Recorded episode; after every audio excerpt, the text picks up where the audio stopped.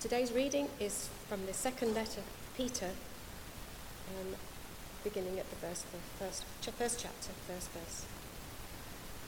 Simon Peter, a servant and apostle of Jesus Christ, to those who, through the righteousness of our God and Saviour Jesus Christ, have received a faith as precious as ours.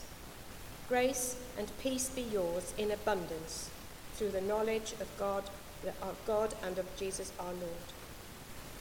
His divine power has given us everything we need for life and godliness through our knowledge of him who called us by his own glory and goodness.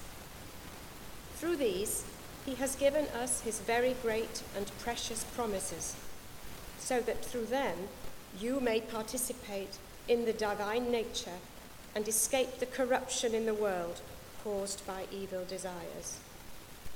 For this very reason, make every effort to add to your faith goodness, and to goodness, knowledge, and to knowledge, self control, and to self control, perseverance, and to perseverance, godliness, and to godliness, brotherly kindness, and to brotherly kindness, love.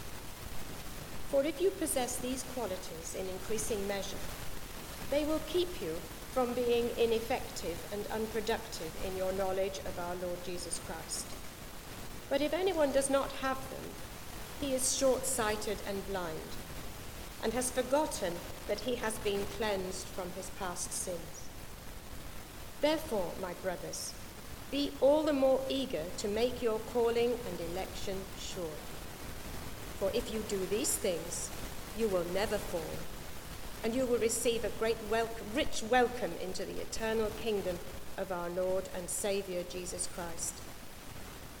So I will always remind you of these things, even though you know them and are firmly established in the truth you now have. I think it is right to refresh your memory as long as I live in the tent of this body, because I know that I will soon put it aside as our Lord Jesus Christ has made clear to me.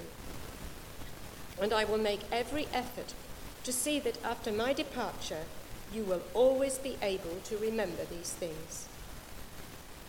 We did not follow cleverly invented stories when we told you about the power and coming of our Lord Jesus Christ, but we were eyewitnesses of his majesty. For he received honor and glory from God the Father when the voice came to him from the majestic glory, saying, This is my Son whom I love. With him I am well pleased. We ourselves heard this voice that came from heaven when we were with him on the sacred mountain. This is the word of the Lord. Thank you, Claire. Well, we've just a couple more weeks in our sermon series on Bible genre, and sometimes it's good to remind ourselves of why we're looking at a particular theme. Looking at the genres is important because they impact our understanding of Scripture. So, before we get into the actual text of any Bible passage, it can be really helpful to understand what genre the text is in to guide our interpretation of it and apply it to our lives.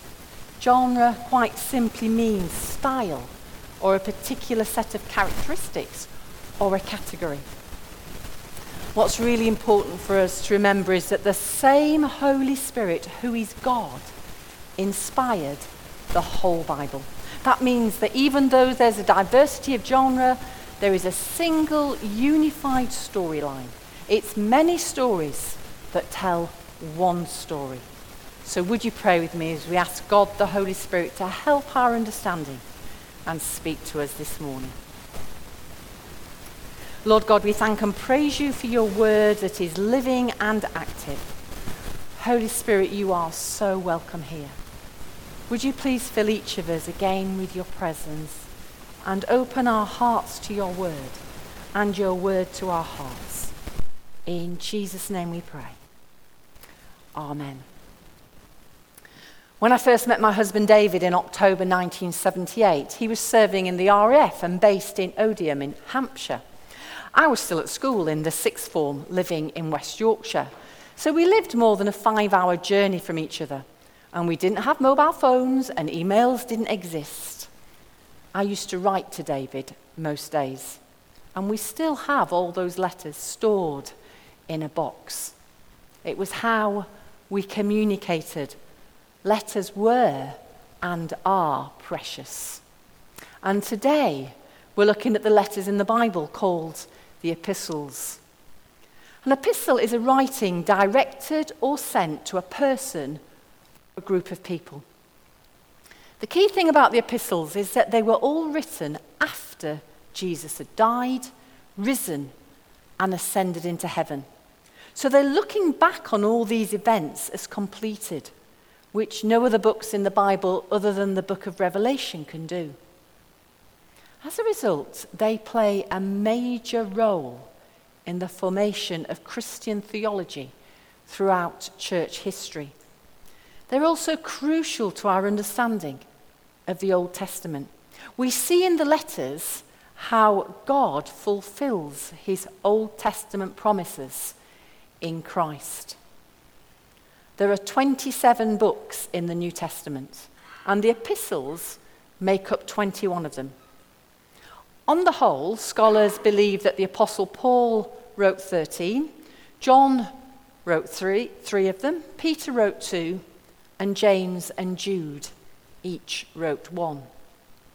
And the epistles are generally structured, structured in three parts an opening, a body, and a closing. And at first glance, the epistles seem to be some of the easiest documents to understand and interpret in the whole Bible. The writers felt the need to explain the Christian faith in writing in light of the challenges that churches and individuals were facing in the decades following the ascension of Jesus. They're listed after the book of Acts in the New Testament. Paul's letters and Hebrews are given the title of those who would receive the letter, and the rest are known by the name of the assumed author. Our reading today being from the second letter written by Peter, hence 2 Peter. Now, an epistle was generally a response to a live issue or issues, not a reasoned theological essay. Indeed, in the Apostle Paul's case, Four were written from prison, probably in Rome. In the case of some of Paul's epistles, they can be cross referenced to incidents recorded in the book of Acts. And so we're able to grasp some of the background that may inform the letter. Now, while some of the epistles are relatively straightforward in this respect, others are less so. And the reading of an epistle has been likened to listening to one side of a telephone conversation. It's not always clear why the writer is choosing to address an issue or why he addresses it in a certain way. In some of the letters, such as 1, 2, and 3 John, we don't know for sure why or when the letters were written. And in, in the case of the letter to the Hebrews, there's no real consensus amongst Bible scholars about who wrote it.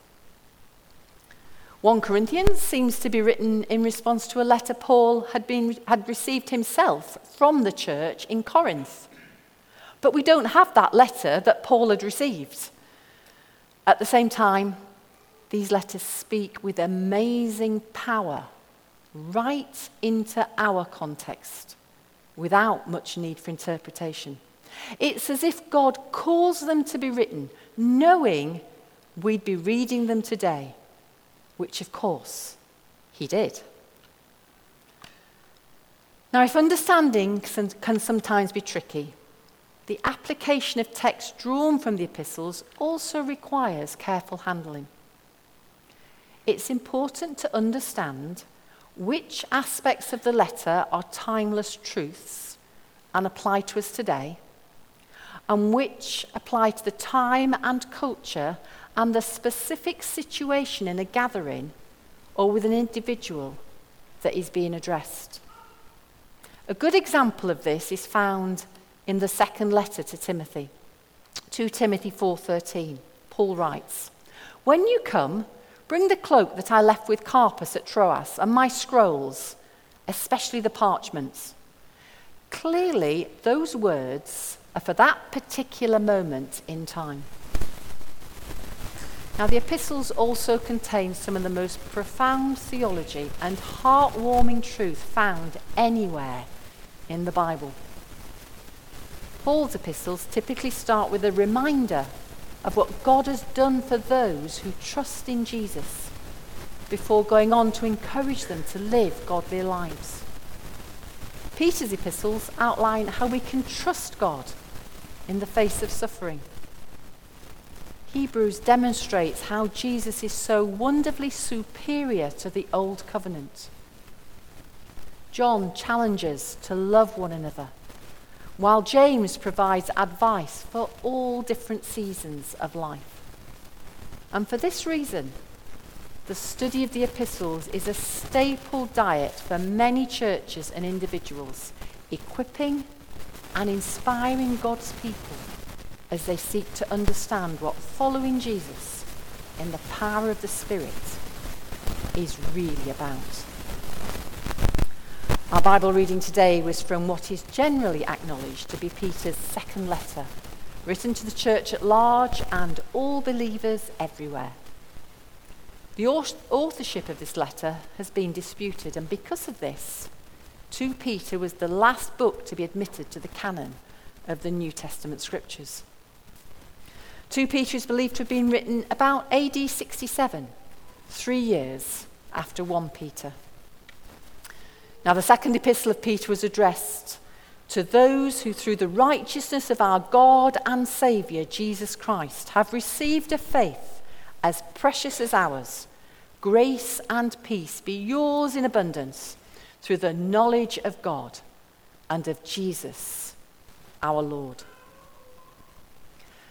Peter wanted his readers to realize that all Christians stand as equals before God, no matter what their lineage or background might be. Peter reminds us that the basis upon which we obtain the start of a new spiritual life isn't due to any righteousness of our own, but due to the righteousness of our God and Saviour Jesus Christ. We all begin the Christian life in the same way by inviting Jesus into our lives to be our Lord and Saviour, by receiving the Holy Spirit into our lives. Notice that Peter refers to Jesus as God. It seems that due to false teachers going around trying to sabotage the Christian faith at the time, Peter thought it necessary that we be reminded of the divine nature of Christ. Then Peter makes the point that as you grow in your knowledge of God, a multiplication process takes effect. So that those of us who are saved will experience grace and peace. I really hope that you found it to be true in your Christian walk that the more you study God's Word, and put it into practice, the more you realize that the grace of God is sufficient for every need and that the peace of God is yours to experience whatever circumstances you're going through. Peter tells us in verses 3 and 4 that God provides his Holy Spirit to help us to grow as Christians. God has given us everything we need for developing a godly life. Faith must be more than belief in certain facts. It must result in action, growth in Christian character. So let's all say together again the words Rachel encourages us to memorize earlier from verses 5 to 9 in the message translation. Let's say this together. So don't lose a minute in building on what you've been given, complementing your basic faith with good character, spiritual understanding, alert discipline, passionate patience, reverent wonder, warm friendliness, and generous love. if you are to grow spiritually to the fullest extent possible, so that you can achieve your spiritual potential, become all that you can be, attain the highest level of Christian maturity of which you're capable, there are two essentials that a Christian can't do without. Those essentials are God's Word and His Holy Spirit. As we grow as Christians, we all need to learn to know God better, develop perseverance, do God's will, love others, develop self control. And these actions don't come automatically, they require hard work. They're also not optional. All of them should be a continual part of the Christian life. We don't finish one and start on the next, but we work on them all together.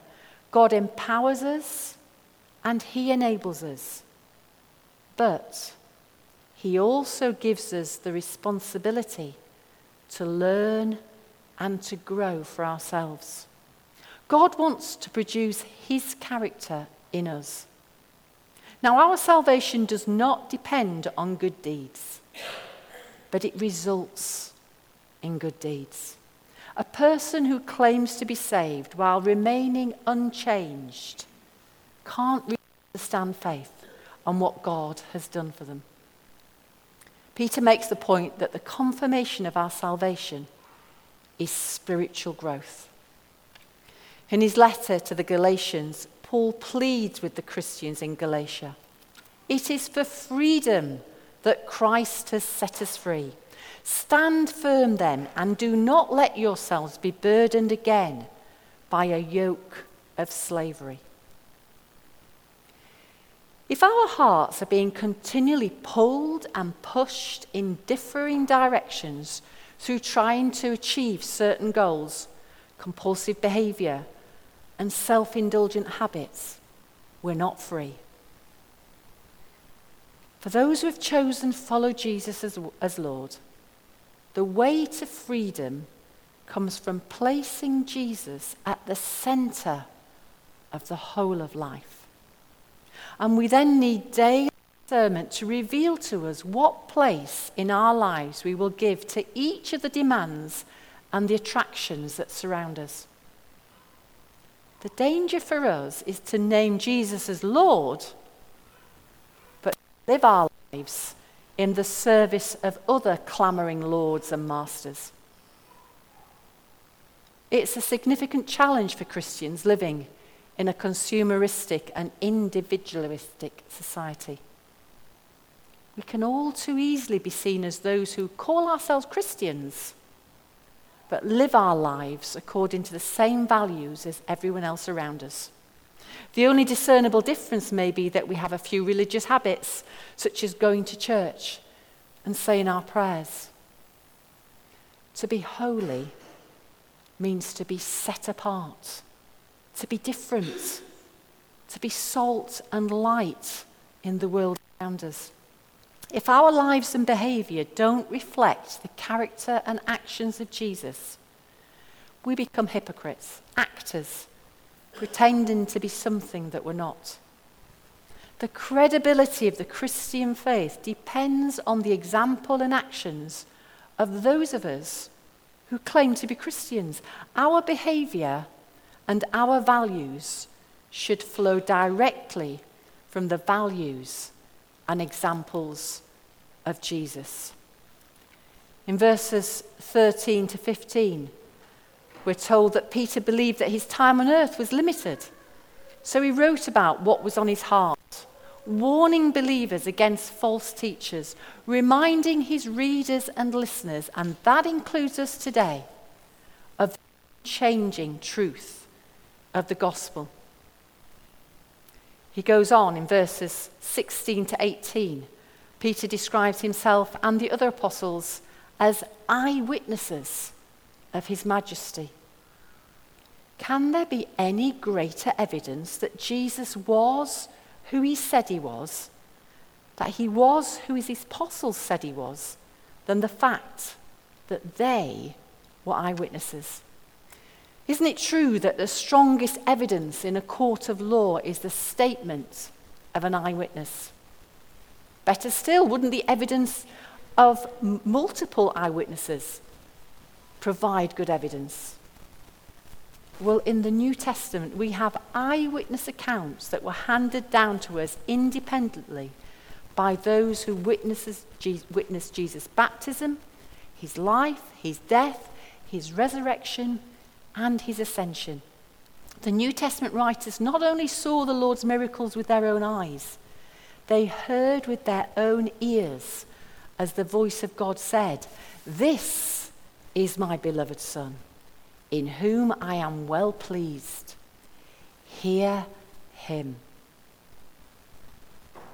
After Jesus had ascended into heaven, the Holy Spirit led his people to make Jesus known and inspired people to write the letters that we read in the Bible. We can all trust the same Spirit to lead and guide us. Each day, we'll all face issues not specifically mentioned in the Bible. However, we can allow these words to help us discern biblical principles in any situations we face to help us navigate through life in a way that blesses those around us and brings glory to God. The epistles are a wonderful treasure for us as we aim to emulate the example of those who established what living in Christ looked like in the early decades after Jesus' earthly life. And they revealed Jesus, and then we can reveal Jesus through our lives in 2020. To close, I want to share with you what I believe is the number one truth the Lord wants you to know from the epistles today. Our vision statement at CSK, Christ the Servant King, is connecting with Jesus, making him known. To reveal Jesus, to make him known, to want to live our lives with him at the center to choose Him first above all the other things we could choose in our lives. We all need to truly grasp and understand and believe for ourselves just how much we are loved. John writes in his first letter, 1 John 4 God is love. This is how God showed his love among us. He sent his one and only Son into the world that we might live through him. This is love. Not that we loved God, but that he loved us and sent his Son as an atoning sacrifice for our sins. Dear friends, since God so loved us, we also ought to love one another. We all need a more profound revelation of the Father's love. Having a revelation of the Father's love is our greatest need. Do you believe that you are loved by the Father? Do you believe it? That you're totally loved? Do you believe that there is nothing that you can do to make God love you more or less? Because only God Himself can convince you of that truth. But you need to be willing to open yourself up to hear from Him and allow Him to speak to you.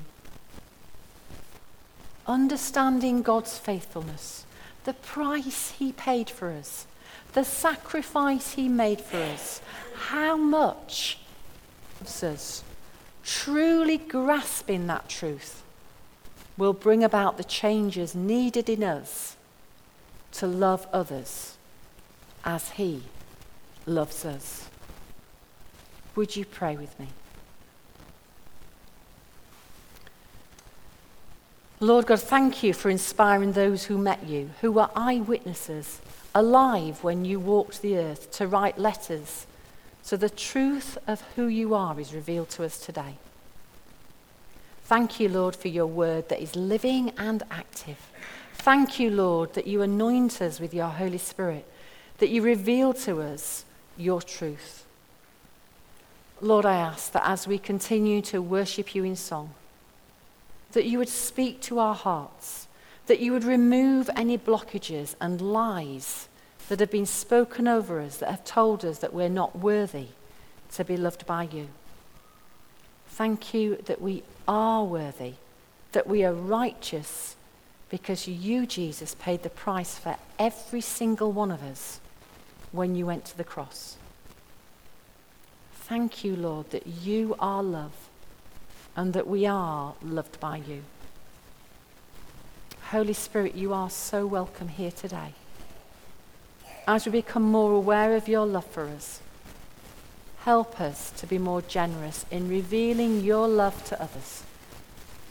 In your precious name we pray. Amen. The words of the next psalm we're going to sing are just so